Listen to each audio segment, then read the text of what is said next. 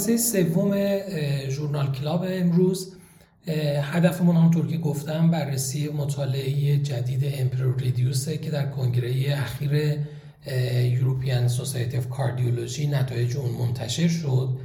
ما این برنامه رو با معرفی یک case شروع خواهیم کرد که من در ادامه خدمتتون میگم و به صورت مجازی هم دو نفر از همکاران سرکار خانم دکتر لیلا جانانی که بایوستاتیستیشن هستند و عضو هیئت علمی دانشگاه علوم پزشکی ایران و همچنین سرکار خانم دکتر نعمتی که ایشون هم متخصص کتابداری هستند و از دانشگاه علوم پزشکی ایران عضو هیئت علمی دانشگاه علوم پزشکی ایران هستند در خدمت ایشون هم هستیم.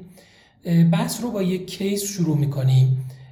case ی که برای این برنامه در نظر گرفتیم یک آقای 65 ساله است که برای ارزیابی به شما مراجعه کرده. case ischemic cardiomyopathy ه بیمار در physical activity ش مشکل خاصی نداره به جز یک تنگی نفس خفیف که بر exercise ممکنه براش ایجاد بشه. و در سابقه بیمار سابقه دیابت و hypertension رو داره. در physical exam در حال حاضر مشکل خاصی بیمار نداره. بلاد پرشر 127 روی 79 در ECG Q در لید V1 تا V5 و در اکو هم EFC همراه با مایل تو مودریت MR داره.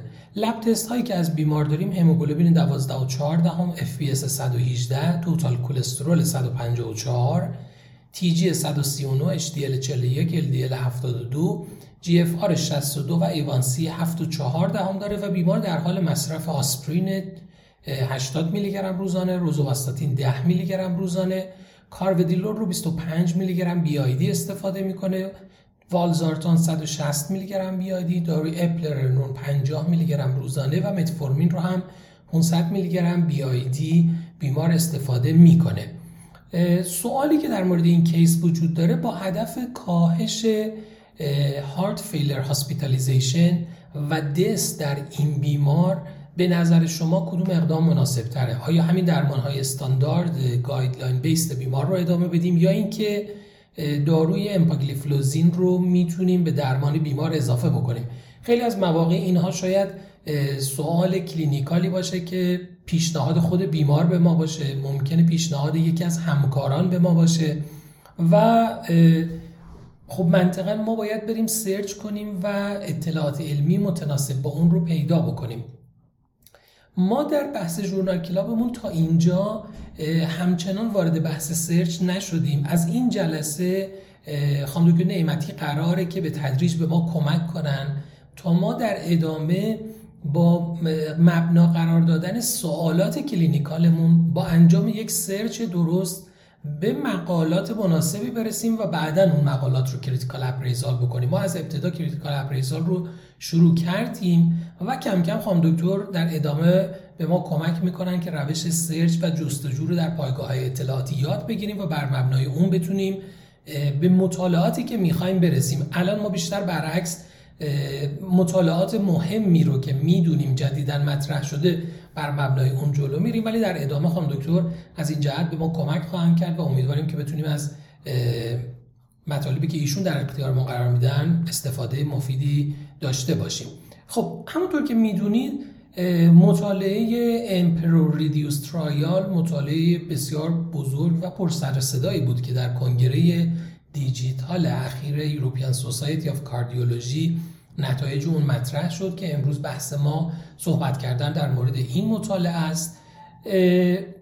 طبق روال قبل اول صحبت کوچیکی می‌کنیم از ژورنالی که در اون این مقاله به چاپ رسیده همه ژورنال New England Journal of Medicine رو می‌شناسید. به عنوان یکی از بالاترین impact factor ها در زمینه ژورنال های پزشکی. مجله بسیار معتبری هست. پس این خودش شاید یه مقدار به credit این کار می افزاید نکته دوم نویسنده مقاله است که میلتون پکر عنوان یک کاردیولوژیست و trialist بزرگ هم مطرح هست یعنی کسیه که من لیست trial هایی رو که در سالهای اخیر ایشون conduct کردن اینجا نوشتم شاید PARADIGM-HF به خاطر جدید بودنش برای دوستان خیلی آشنا باشه. این لیست trial های بزرگی که ایشون انجام دادن حالا اگر بخوایم بدونیم چه داروهایی رو ایشون وارد field کاردیولوژی کردن آملودیپین رو میلرینون رو لیزینوپریل کارودیلول اینا جزو داروهای معروفیه که ایشون در طراحی مطالعاتش نقش داشتن داروی لووسیمندان رو همکاران کاردیولوژیست می‌شناسن و بالاخره نهایتا داروی والزارتان ساکوبیتریل که یکی از جدیدترین درمان هایی بود که به استاندارد درمان بیماران هارت فیلر اضافه شد. پس کسی هم که مطالعات رو انجام داده میشه گفت آدمیه که سابقه خیلی خوبی در طراحی مطالعه داشته. اما یک سوال دیگه ای که وجود داره اینه که آیا این مقاله با اون سوال و کیسی که ما در ابتدا مطرح کردیم همخونی داره یا نه؟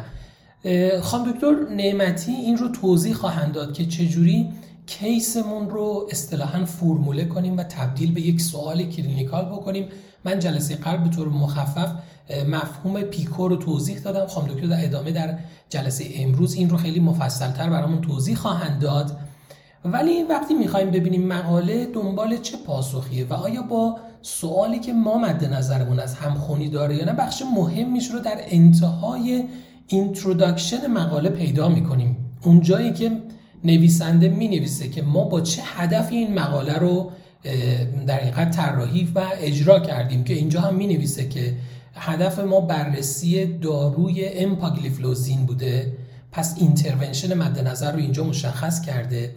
در بیماران chronic heart failure با reduced ejection fraction با یا بدون دیابت. پس patient population ما هم اینجا مشخص کرده comparison ما هم مقایسه با درمان استاندارد بیماره و تنها نکته ای که اینجا باقی میمونه ارزیابی از نظر outcome ه که خب معمولا در بخش متدولوژی و متد مقاله outcome های مد نظر به صورت primary و secondary توضیح داده میشه. پس این بخش رو یه نگاه کوچیک بندازیم شاید خیلی سریع. چون خیلی وقتا دوستان میگن که من از کجا بفهمم مقاله‌ای که search کردم آیا به درد سوالی که الان من در مورد بیمارم دارم می‌خوره یا نه؟ به راحتی می‌تونید انتهای بخش introduction رو نگاه کنید ببینید دنبال چی بوده این مقاله. آیا دنبال پاسخ به اون سوالی که در ذهن شما هست؟ آیا دنبال پاسخ به اون سوالی که بیمار برای شما مطرح کرده هست یا خیر اگر هست پس این مقاله رو می‌تونید کاملتر مطالعه کنید و وقتی کامل مطالعه کردید اون وقت می‌تونید در موردش تصمیم گیری کنید و ببینید چه نکته ای داره. من قبل از اینکه کامل وارد مطالعه بشم یه خلاصه ای بگم شاید دوستان کمی با موضوع فاصله داشته باشن نزدیک بشن به موضوع. ببینید از تقریبا میشه گفت 1950 که اولین داروها برای کنترل دیابت وارد بازار شدن. سولفور روها انواع مختلف انسولین ها وارد مارکت شدن. در درمان بیماران استفاده شدن. به تدریج متفورمین روی اونها اضافه شد تا سال 2000 تعداد داروهایی که برای درمان دیابت استفاده می شدن خیلی داروهای زیادی نبودن.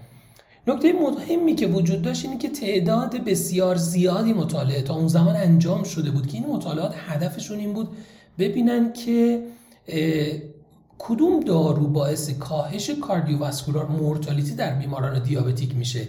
که به جز متفورمین بر اساس یک مطالعه با حجم نمونه بسیار کم حالا دوستان شاید آشنا باشن مطالعه یوکپیدی است به جز متفورمین بقیه داروها اگر منجر به افزایش مورتالیتی نمی شدن کما اینکه بعضی از سورفونیرورا باعث افزایش مورتالیتی شدن. از خانواده دارویی دیگه هم داشتیم داروهایی که منجر به افزایش مورتالیتی شدن و به تدریج از مارکت حذف شدن.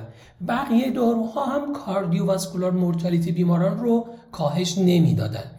2008 FDA و به دنبال اون 2011 European Medical Agency EMA یک اجباری رو برای شرکت های داروسازی که روی داروهای کاهنده قند خون کار می‌کردن گذاشتن. با این مفهوم که به شرطی داروی جدید approval داده میشه که داروی جدید cardiovascular safety ش مشخص باشه. اول از همه safe باشه یعنی منجر به افزایش cardiovascular event نشه چون می‌دونیم خانواده TZD ها علی رغم کاهش قند خون منجر به افزایش به خصوص heart failure در بیماران می‌شدن.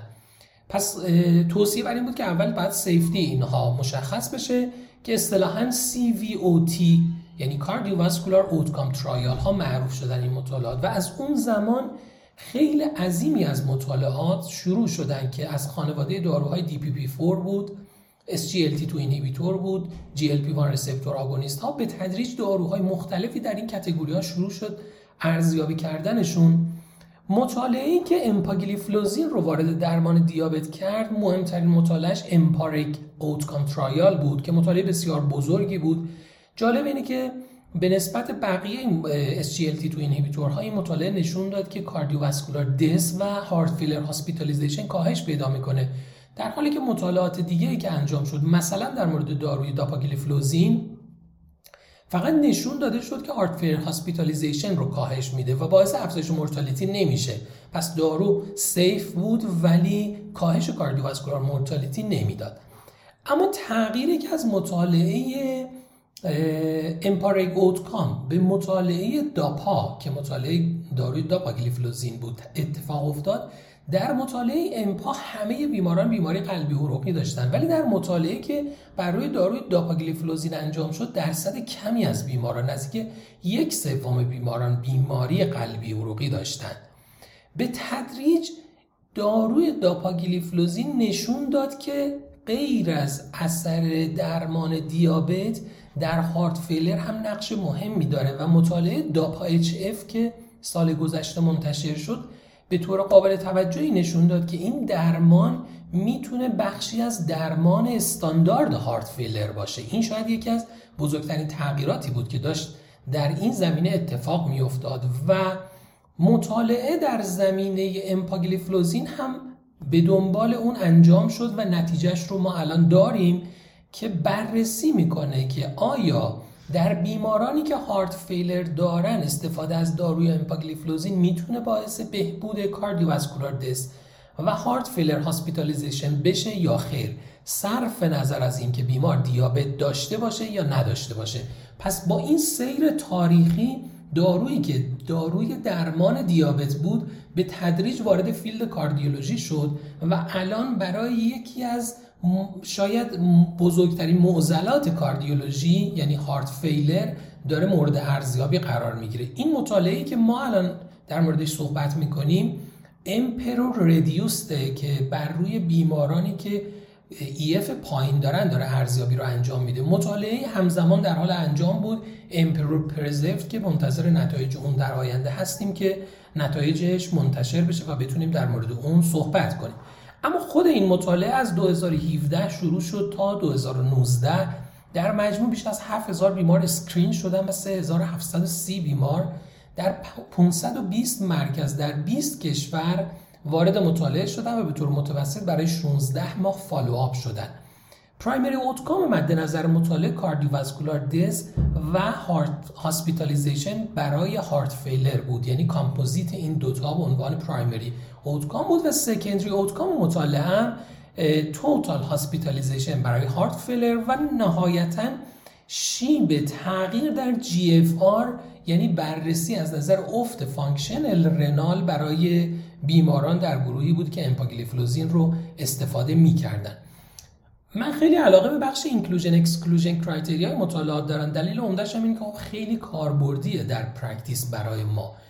مطالعه برای افراد بالای 18 سال خانوم یا آقا انجام شده بود که chronic heart failure داشتن و حداقل ظرف سه ماه اخیر تشخیص heart failure کلاس دو، سه و چهار با NYHA class دو، سه، چهار براشون مطرح شده بود. بیماران EF باید کمتر از 40 درصد می داشتن علاوه بر EF کمتر از 40 درصد یکی از این شروط رو هم بیماران باید می داشتن اگر EF بین 36 تا 40 درصد دارن باید یک انتی پرو بی ام پی بالای 2500 در بیمارانی که AF نداشتن بالای 5000 در بیماران AF ی می داشتن در EF در EF 30 تا 35 بیمار انتی پرو بی ام پی بالای 1000 و در صورتی که AF بود بالای 2000 باید می داشت و در EF کمتر از 30 انتی پرو بی ام پی بالای 600 و در صورتی که AF داشت بالای 1200 رو باید می داشت که وارد مطالعه می شد در کل بیمارانی که EF کمتر از 40 درصد داشتن و یک documented hospitalization برای heart failure ظرف 12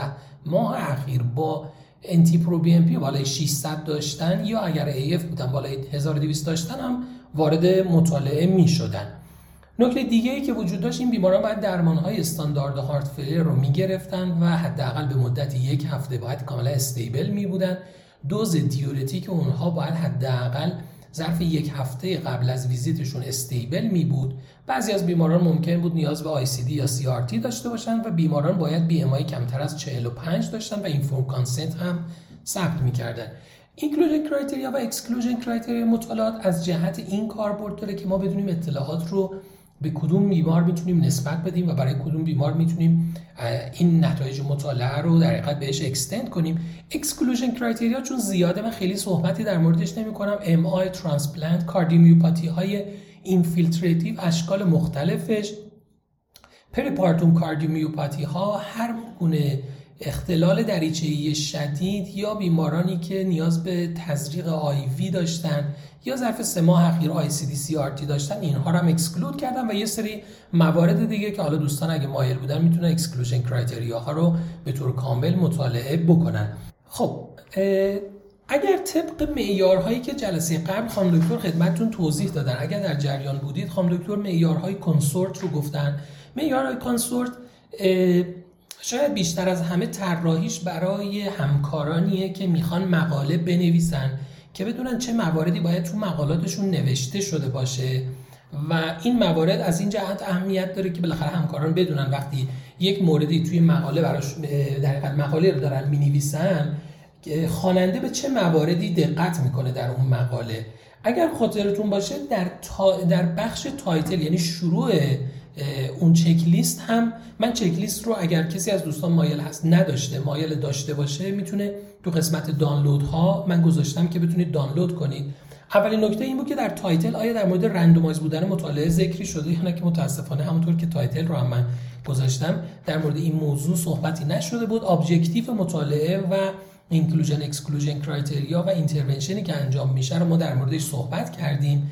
الان بحثمون در مورد sample size مطالعه است. بخش sample size بخش خیلی تکنیکالیه که شاید خیلی نیاز نباشه ما توش حرفه‌ای باشیم ولی دونستنش خیلی خوبه به خاطر اینکه ما بالاخره باید بدونیم مطالعه با چه sample size ی چه power ی داره. این رو از پروتکل اصلی مطالعه که فکر می‌کنم نزدیک 360 صفحه بود پروتکل. ببخشید اصلی مطالعه من در آوردم یک event rate سالیانه از مجموع heart failure hospitalization و cardiovascular death بر, بر اساس چندین مطالعه اخیر به دست آوردن که نزدیک 15 درصد در سال بوده و بر مبنای hazard ratio های مختلفی که حالا ممکنه مد نظر باشه حداقل تعداد event های لازم برای رسیدن به یک سطح معنیدار رو اومدن توش در آوردن حالا توی مطالعات مختلف این کار شاید به شکلهای مختلف انجام میشه. این خیلی جدول جالبی بود دوست داشتم این رو ببینید.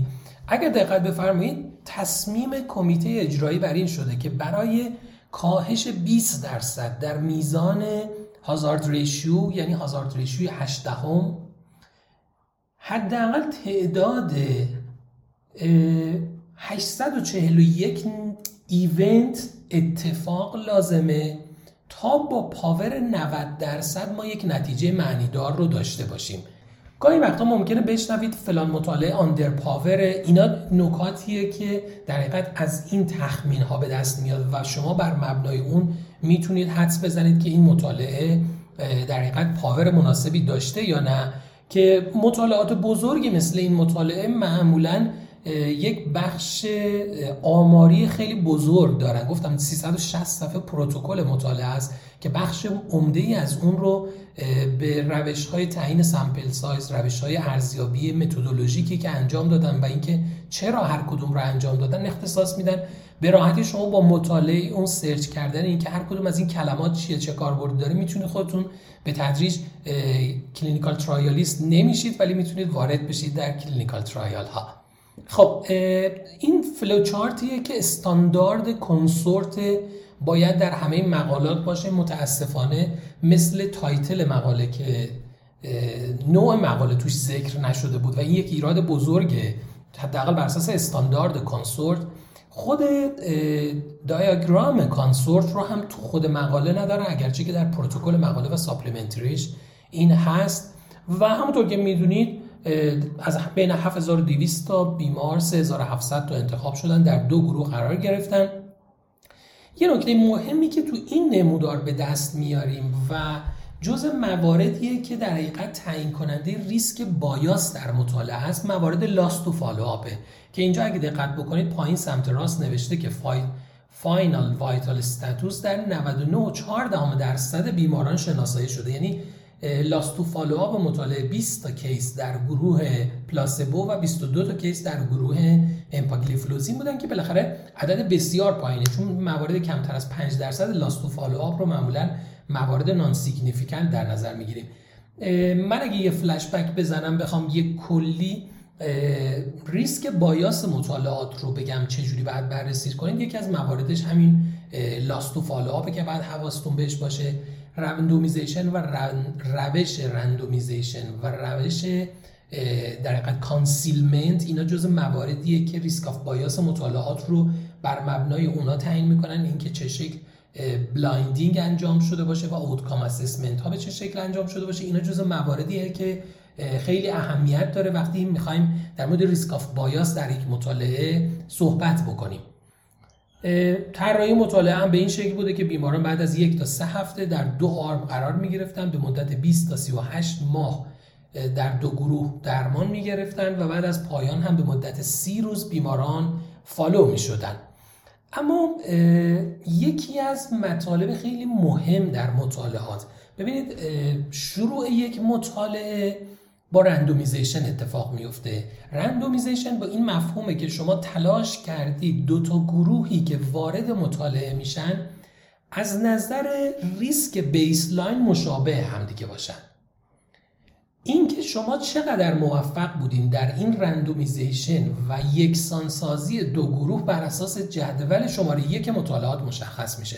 شما وقتی مشخصه های این دو جدول رو با هم می‌بینید و مقایسه می‌کنید در دو گروه متوجه میشید که رندومیزیشنی که انجام شده تا چه حد موفق بوده. می‌بینیم اینجا متوسط سنی بیماران 66 67 ساله که نزدیک به هم هستن. در هر دو گروه از نظر جنسیتی نزدیک 23 4 درصد خانم ها بودن رندومیزیشن در مطالعه بر اساس تشخیص سایت و جنسیت بر مبنای همه اینها به طور مجزا هم انجام شده بوده. از نظر systolic blood pressure تقریبا تفاوتی نداشتن. mean ejection fraction LV که شاید یکی از معیارهای بسیار مهم و تاثیرگذار در این مطالعه است در دو گروه با هم مساوی بوده. از نظر انتی پرو بی ام پی هم تفاوت خیلی زیادی بین دو گروه وجود نداشته. میانگینش رو اینجا می‌بینید و مقادیر بالای هزار رو هم می‌بینیم که تقریبا در هر دو گروه مقدارشون با هم مساوی هستن. از نظر etiology heart failure علت ischemic 52 و 50 درصد موارد علل رو شامل می شده و بالاخره از نظر cardiovascular history هر دو گروه 30 درصدشون hospitalization یک سال اخیر داشتن نزدیک 35 تا 37 درصد AF میزان دیابت و hypertension در دو گروه مساوی بوده. مقادیر متوسط GFR 61 62 در دو گروه تقریبا با هم مساویه و مقادیر GFR کمتر از 60 هم درصدش در هر دو گروه مساوی این بالاخره نشون میده که دو تا گروه از نظر function renal هم تقریبا با هم مساوی بودن. از نظر درمان های heart failure هم تقریبا دو گروه درمان مشابهی می‌گرفتن. و نکته جالبی که شاید تفاوت مطالعه DAPA باشه اگه مطالعات رو بعدا به طور مقایسه با هم ببینید می‌بینیم که درصد استفاده از ARNI یعنی استفاده از neprilysin inhibitor ها همراه با ACE inhibitor ها در این مطالعه در مقایسه با حدود 10 درصدی که در مطالعه DAPA-HF بوده اینجا نزدیک به 20 درصد بوده که دو برابر اون بوده. یعنی درمان به درمانهای guideline ی بیشتر نزدیک بوده. میزان استفاده از MRA ها نزدیک 70 درصد در هر دو گروه و beta blocker هم نزدیک 92 درصد 95 درصد بوده در هر گروه. بله 95 درصد بوده. خب بر اساس نتایج مطالعه اولا اینکه برای ارزیابی مطالعه و primary outcome از مدل Cox استفاده شده که جلسه قبل فکر می‌کنم به طور خلاصه صحبت کردیم در موردش. Cox proportional hazard ratio و hazard model استفاده شده. این یک روش استاندارد در مطالعاتیه که اصطلاحا بهشون مطالعات time to event میگیم. این time to event یعنی ما مد نظرمون زمانیه که طول می‌کشه تا بیماران دچار event بشن و تعداد بیمارانی که در طول زمان دچار event میشن در دو گروه رو با هم مقایسه می‌کنیم. اگر خاطرتون باشه مطالعه قبل یه ذره مطالعه ISCHEMIA trial یه ذره متفاوت بود با این مطالعه آنالیزش و از مدل Cox استفاده نشده بود. همونجا دلیلش رو توضیح دادیم. حالا دوستانی که مایل بودن و خاطر وقت گرفته نشده می‌تونن از اون فایل اون جلسه استفاده بکنن. اینجا 25 درصد کاهش در میزان ریسک در گروه امپاگلیفلوزین مشاهده میشه. چند تا نکته مهم داره. یکی کرو سپریشنه یا جدا شدن منحنی هاست که اگر دقت بکنید ظرف کمتر از ماه اول این کرو سپریشن اتفاق میفته. و اگر اینجا عدد 90 رو که 90 روز هست نگاه کنید می‌بینیم خیلی قبل از اون اتفاق افتاده. به نظر می‌رسه ظرف همون دو سه هفته اول در حقیقت کرو سپریشن اتفاق افتاده و بیماران سود درمانشون مشخص شده.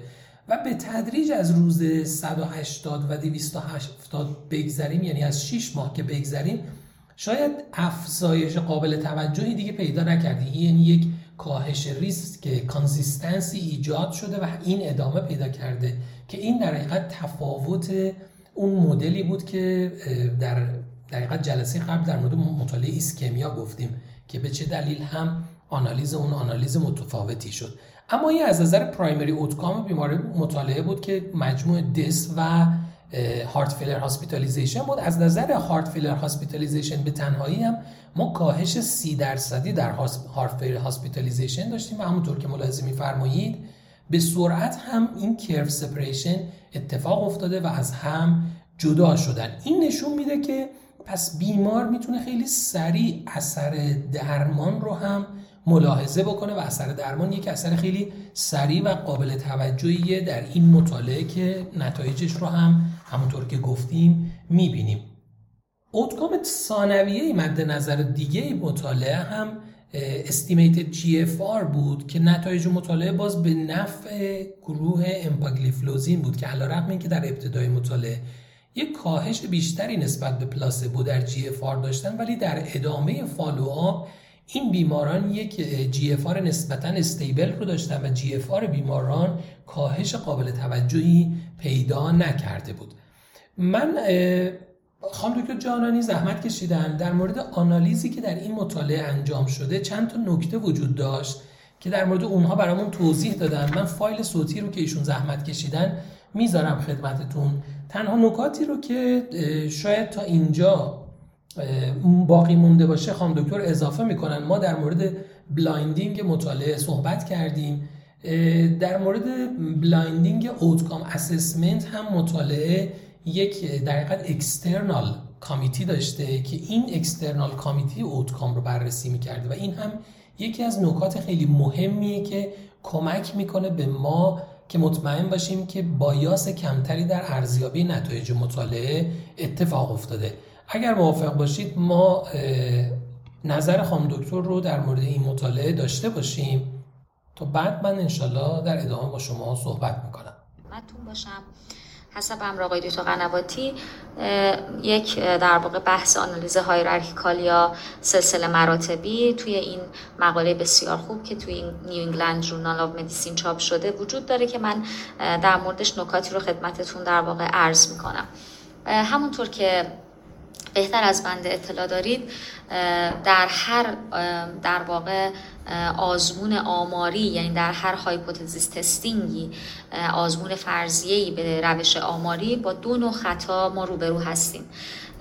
که اون خطای نوع اولمون که همیشه براش یک احتمالی رو در ابتدای مطالعه متصور میشیم و بعد تمام آنالیزامون هم سعی می‌کنیم در همون حد انجام بدیم که حالا بنا به آن چیزی که در medical research جا افتاده اکثرا مقدارش رو 5 صدم در نظر می‌گیریم در شرایطی امکان داره که در مطالعه متورم بشه. یعنی بیشتر از اون حدی که حد نصابی که ما در ابتدای مطالعه در نظر گرفتیم در واقع بشه و از اون مقدار تجاوز بکنه. که مصداق‌های این حالت رو شاید شما با بعضیاش آشنا باشید. مثلا وقتی شما بیشتر از دو تا گروه تو مطالعه داشته باشید.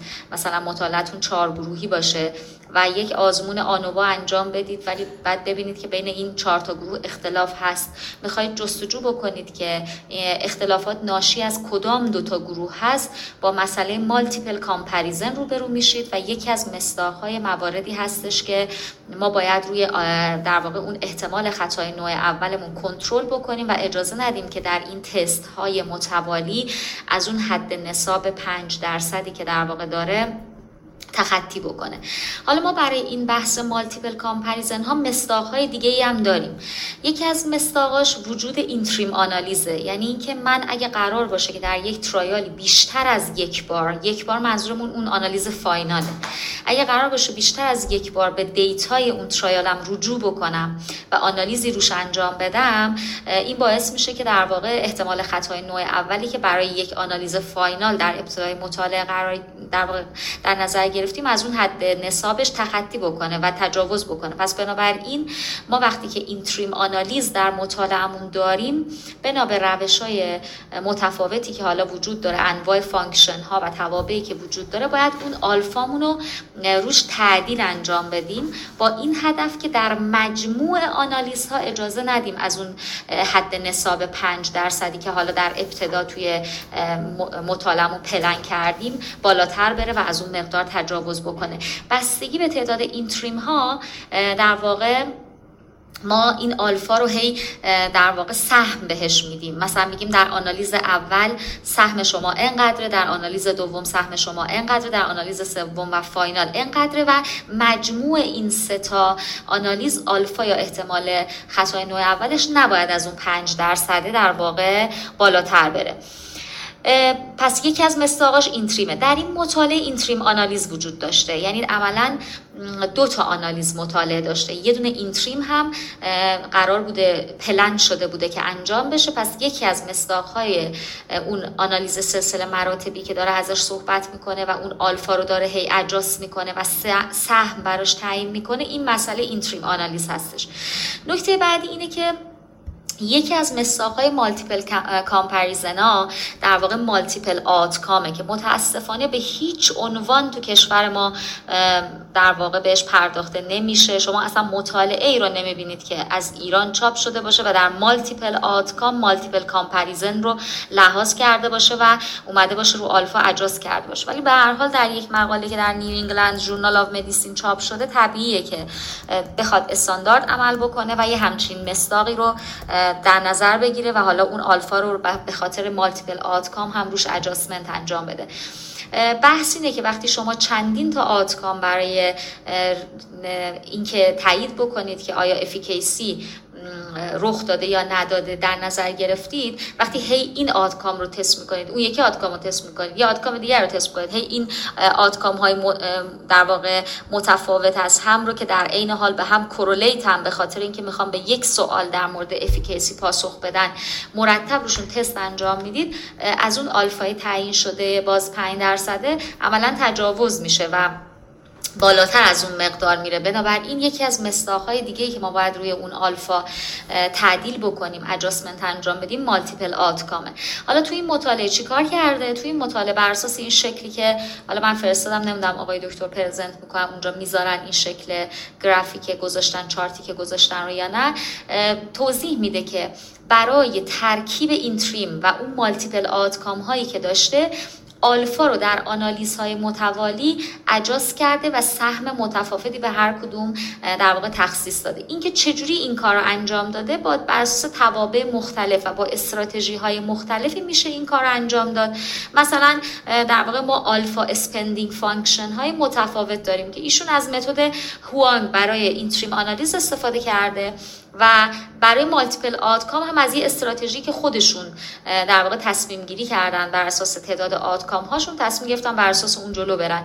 همیشه در این آلفا spending function ها در واقع این شکلی هستش که در ابتدای مطالعه در interim های اول آلفای شما سهمش خیلی پایینه. یعنی باید خیلی اختلاف ببینید بین دوتا گروه تا راضی بشید که عملا بین دوتا گروه اختلاف وجود داره و میشه DSMB تصمیم بگیره که در واقع trial رو متوقف بکنه. هرچی بریم جلوتر و تعداد حجم نمونمون بره بالاتر این سهم آلفایی که اختصاص پیدا می‌کنه میره بالاتر. یعنی افزایش پیدا می‌کنه.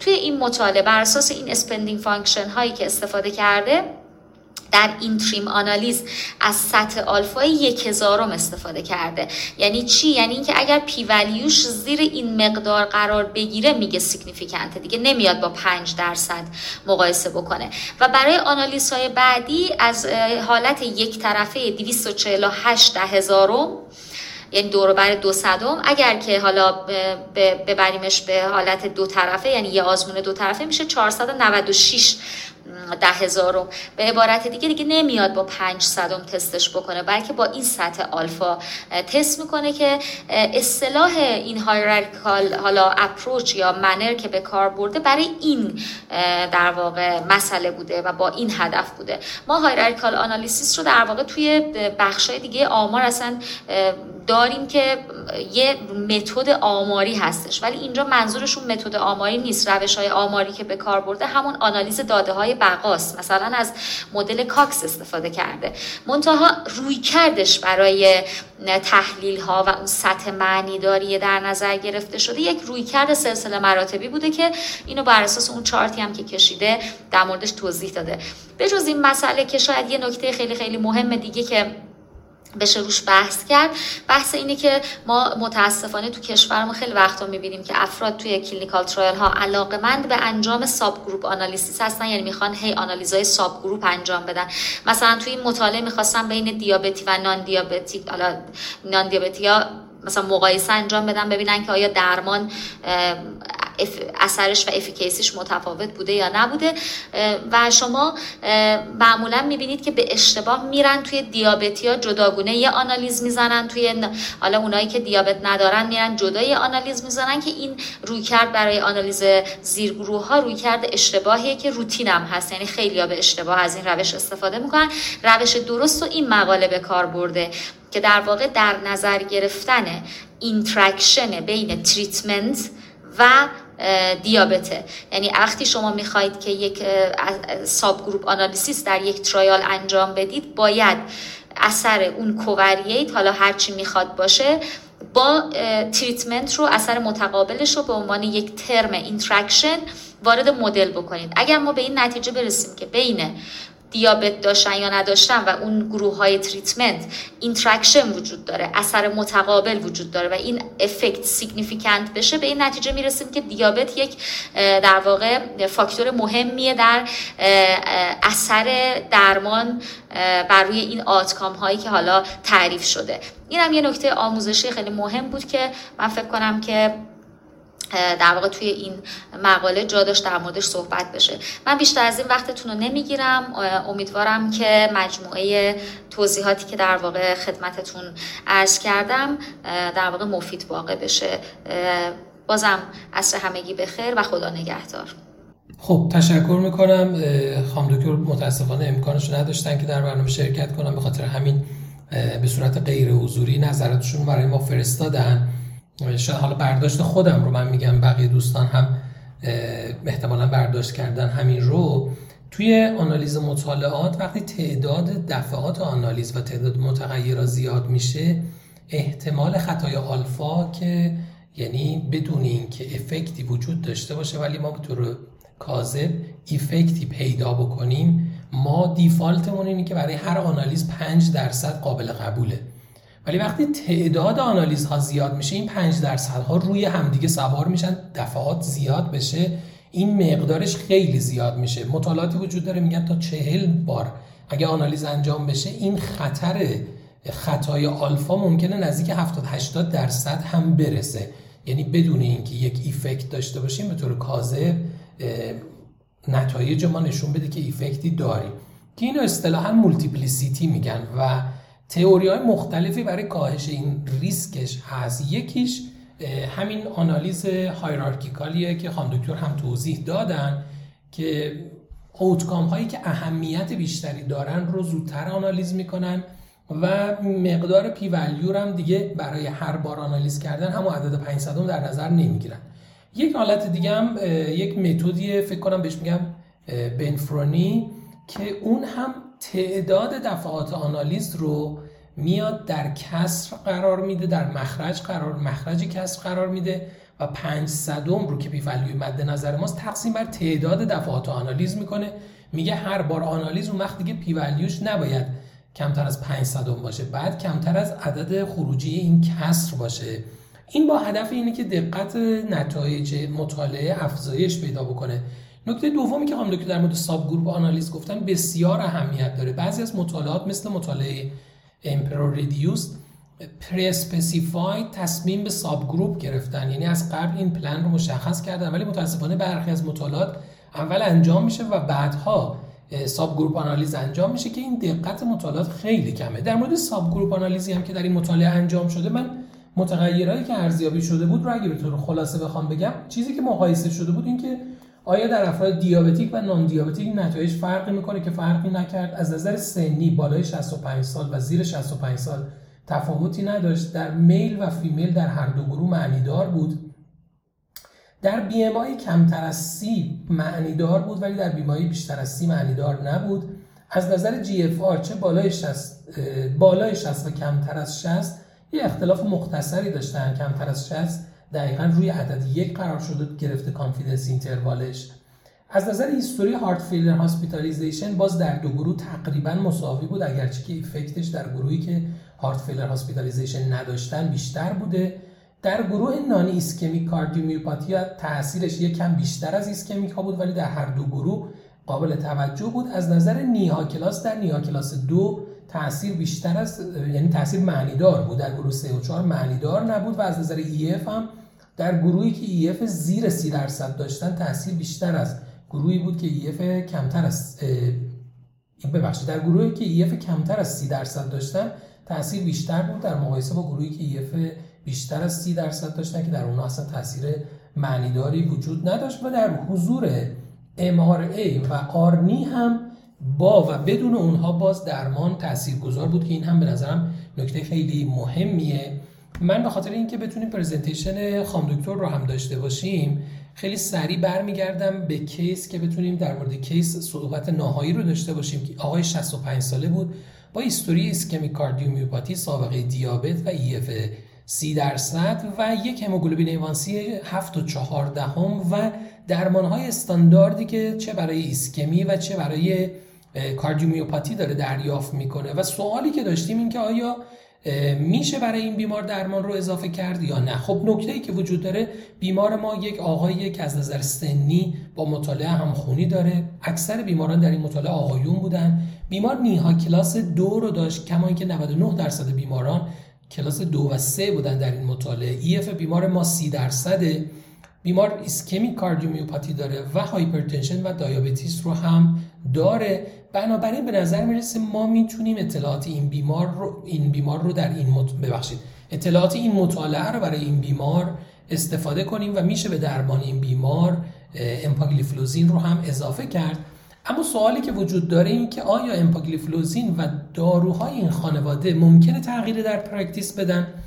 من ببخشید این چون اسلاید بود و قرار بود که motion داشته باشه اینجا motion نداره. من اینجا به طور خلاصه تغییری رو که داروهای خانواده SGLT two inhibitor ها در guideline ایجاد کردن براتون گذاشتم. این guideline کانادایی heart failure ه که داروهای خانواده SGLT two inhibitor ها رو برای درمان heart failure در بیماران heart failure ی approved کرده و شاید به خاطر اینکه تا زمان انتشار guideline مطالعه امپا EMPEROR-Reduced وجود نداشت نتایجش عمدتا بر مبنای مطالعه DAPA تغییر ایجاد شده.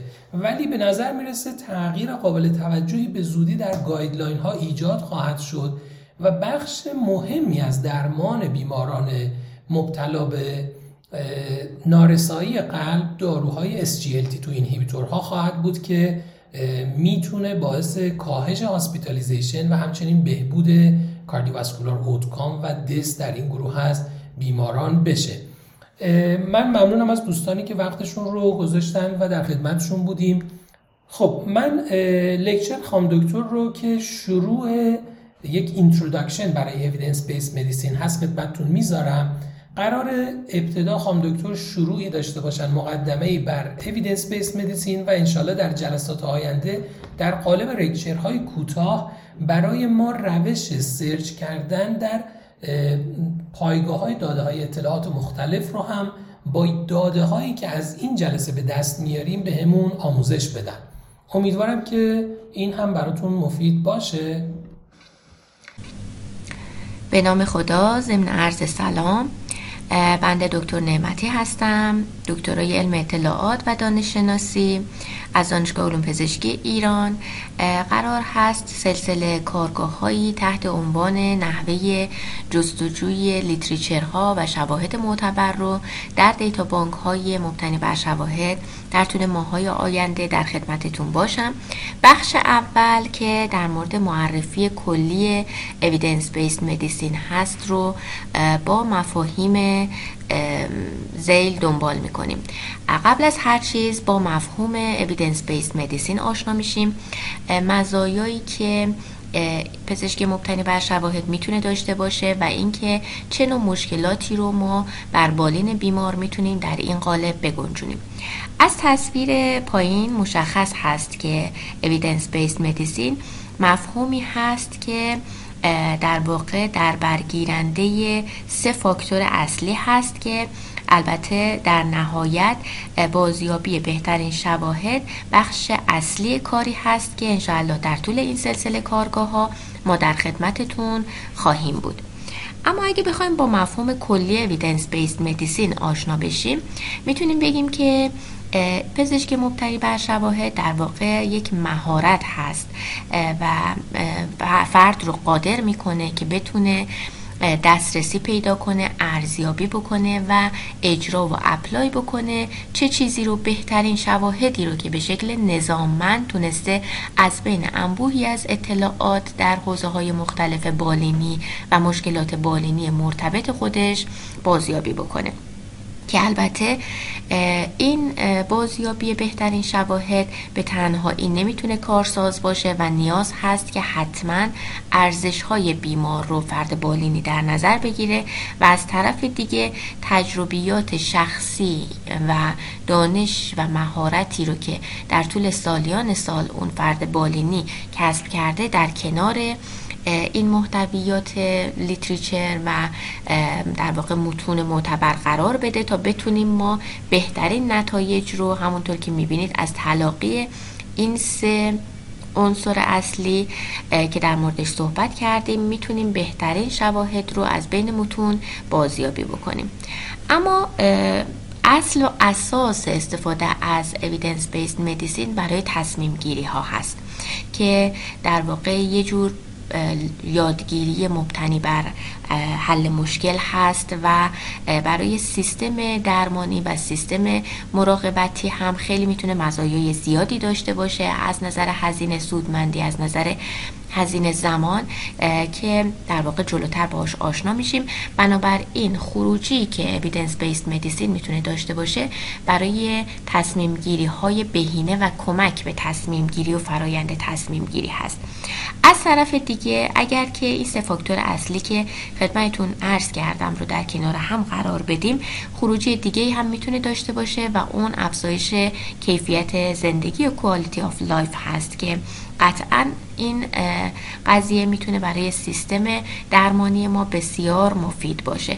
خصوصا در شرایط بحران به عنوان مثال الان که به هر حال کل دنیا درگیر برنامه و بحران کووید 19 هستند به هر حال درمان های مختلفی پیشنهاد میشه داروهای مختلفی رو مطرح می‌کنن که اگر ما بتونیم با استفاده از شواهد مختلفی که وجود داره در متون علمی ما در کنار تجربه پزشکان بتونیم تصمیم گیری بکنیم و در اقتصای هر بیماری بتونیم داروها رو تجویز بکنیم قطعا درمانی که حاصل میشه خیلی معتبرتر خواهد بود. اما همونطور که خدمتون گفتم این قضیه برمیگرده به اینکه پزشکان دانش و آموزش های شخصی خودشون رو مهارت هایی رو که در طول سالیان سال کسب کردن و تجربه هایی رو که اندوخته دارند رو بتونن در کنار متونی که بازیابی شده از دیتا بانک های مختلف جمع آوری بکنن و در نهایت بتونن بهترین تصمیم بالینی رو برای درمان بیماران بگیرن.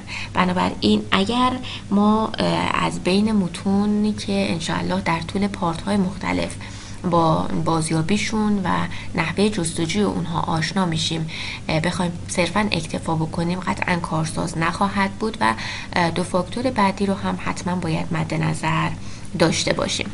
اما evidence based medicine برای پاسخگویی به چه سوالاتی ممکن هست مورد استفاده قرار بگیره. همونطور که در این شکل دیده میشه از انواع اقسام موارد از جمله اتیولوژی ناهنجاری ها disorder هایی که وجود داره تست های تشخیصی یا diagnosis test هایی که وجود داره برای درمان های خاص و line های خاص درمانی و همینطور پروگنوسیز بیماری های مختلف می‌تونه مورد استفاده قرار بگیره. بنابراین می‌بینیم که طیف استفاده بسیار گسترده هست و قدرت و مهارتی رو برای پزشکان بالینی ایجاد می‌کنه که بتونن مؤثرترین متونی رو که بازیابی شده از داخل دیتا بانک ها با در واقع ارزش های بسیار بالا و کیفیت بسیار بالا بتونن به کار بگیرن. در کنار قدرت critical appraisal ی که خودشون می‌تونن داشته باشن و در واقع وزن بدن به این متونی که بازیابی شده. و اما برای اینکه ما بتونیم پزشکی مبتنی بر شواهد رو پیاده سازی بکنیم شش مرحله رو باید طی بکنیم یک اینکه بیمار رو ارزیابی بکنیم و برای اون دسته از مشکلاتی که قابلیت تبدیل به سوال بالینی رو دارند که من توی اسلاید جلوتر خدمتتون عرض می‌کنم چه نوع سوالاتی می‌تونه باشه ما بتونیم سوال بالینی استخراج بکنیم. سوال بالینی رو در قالب و چارچوب خاص خودش بتونیم بفرستیم که در واقع پیکو هست و جلوتر خدمتتون عرض می‌کنم. بتونیم از داخل متون و شواهدی که وجود داره بهترین شواهد رو بازیابی بکنیم در کنار قدرت انتقادی پزشکان و تجربیات اونها قرار بده و ارزیابی بشه. این متونی که بازیابی شده پیاده سازی بشه بر روی بیمار و در نهایت اون شواهد اپرایز بشه ببینیم که آیا نتایج موثری داشته یا نداشته. بنابراین اگر این مراحل رو ما در کنار هم قرار بدیم می‌بینیم که پزشکی مبتنی بر شواهد ابتدا و انتهاش رو بیمار در نظر گرفته. یعنی سلامت بیمار برای ما توی این قضیه از همه چیز مهمتر هستش. اما آیا ما همه سوالات رو می‌تونیم جزو سوالات بالینی در نظر بگیریم؟ خیر بعضی از سوالات هستن جزو سوالات background هستند. یعنی به هر حال به راحتی با استفاده از دانش و تجربه‌ای که فرد داره و یا در متون دسته اول می‌تونیم به پاسخ اون سوالات برسیم. از داخل textbook ها از داخل article هایی که وجود داره مثل سوالاتی که در مورد نشانه های بیماری ها هست موقعیت های بیماری ها هست آسیب شناسیشون هست. اما بعضی از سوالات هستن که جنسشون فرق می‌کنه و جزو سوالاتی هستن که حالت تشخیصی دارن درمانی دارن. ابهاماتی رو ایجاد می‌کنن که اینها رو با استفاده از متون در واقع موثق تر مثل guideline ها مثل systematic review ها می‌تونیم ما بازیابی بکنیم که در هرم شواهد من اینها رو یه اشاره کوتاهی بهش می‌کنم. بنابراین در این اسلاید مثال هایی هم در مورد سوال های background و foreground اوورده شده که سوالاتی که در قالب مبتنی بر شواهد می گنجه جز به سوالاتی هست که foreground هستند و به هر حال بحث های زیادی سرش وجود داره در متون مختلف بهش اشاره های مختلفی شده و از دل انواع اقسام literature هایی که وجود داره ما می‌تونیم پاسخ سوال بالینی رو بازیابی بکنیم. اویدنس بیس مدیسین رو قطعا اساتید محترم بهتر می‌دونن که بر اساس سناریوهای مختلف ما می‌تونیم پیش ببریم. سناریوهایی که در حین درمانهای بالینی ممکن هست پیش بیاد و بر بالین بیمار پیش میاد. به عنوان مثال من یک سناریویی رو از داخل متون استخراج کردم و اینجا براتون آوردم که خانمی هست 67 ساله. که دچار مشکلات احتقان قلبی هست سکته های مختلفی داشته تحت در واقع درمان در بیمارستان قرار گرفته دو بار در طول دوره 6 ماهه. خود اون فرد هم داروهای مختلفی رو الان داره استفاده می‌کنه و الان برای اینکه بتونن داروی جدید در واقع دیگزوکسین رو برای اون بیمار تجویز بکنند دچار ابهام هستن. چرا که اگر این دارو تجویز بشه حالا بر طبق متونی که وجود داره قاعدتا ممکن هست که این فرد نیاز به دوره بستری در بیمارستان هم داشته باشه.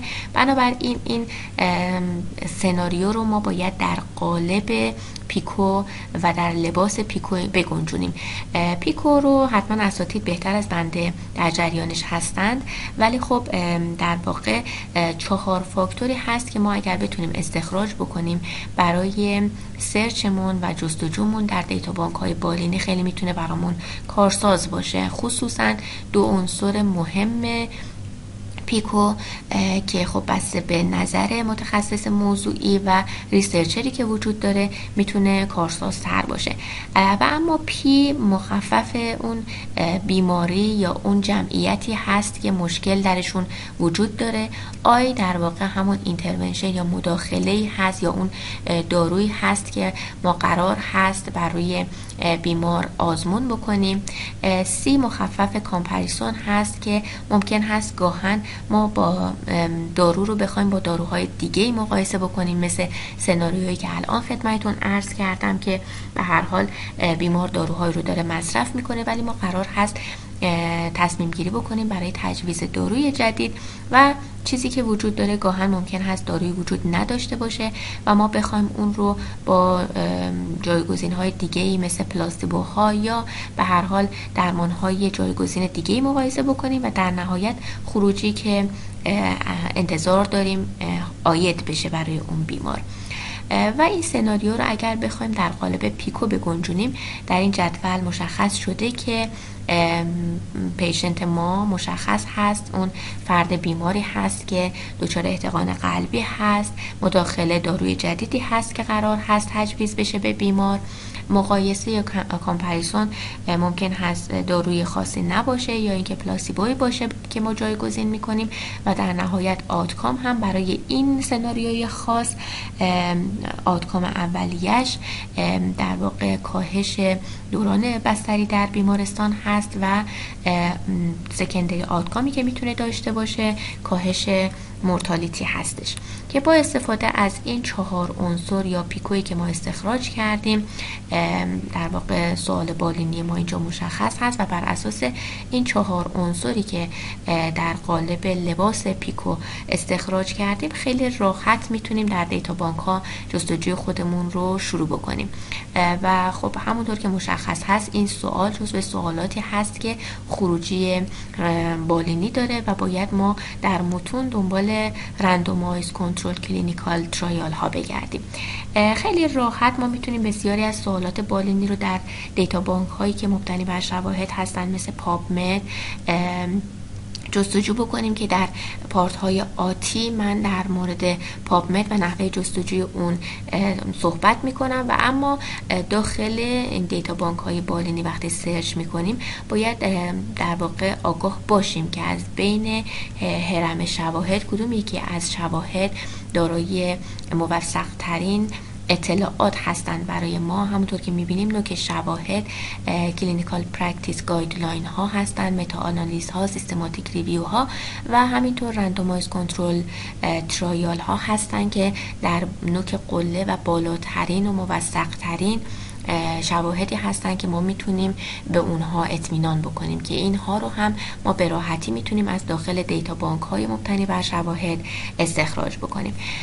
من در واقع رفرنس هایی که استفاده کردم و مطالبی رو که خدمتون عرض کردم یه جنبندی داشته باشم که در این پارت ما فقط در مورد مفاهیم اویدنس بیس مدیسین صحبت کردیم و اشاره کردیم که بالاترین سطح شواهد در حرم شواهد کدوم ها هستند انشاءالله در پارت های آینده رجوع می‌کنیم از data bank های مختلف و سوالات بالینی و سناریوهای مختلفی رو که وجود داره. با استفاده از data bank ها search می‌کنیم و انشاءالله اگر سوالی هم بود من با ایمیل حک شده در خدمتتون هستم. موفق و مؤید باشید.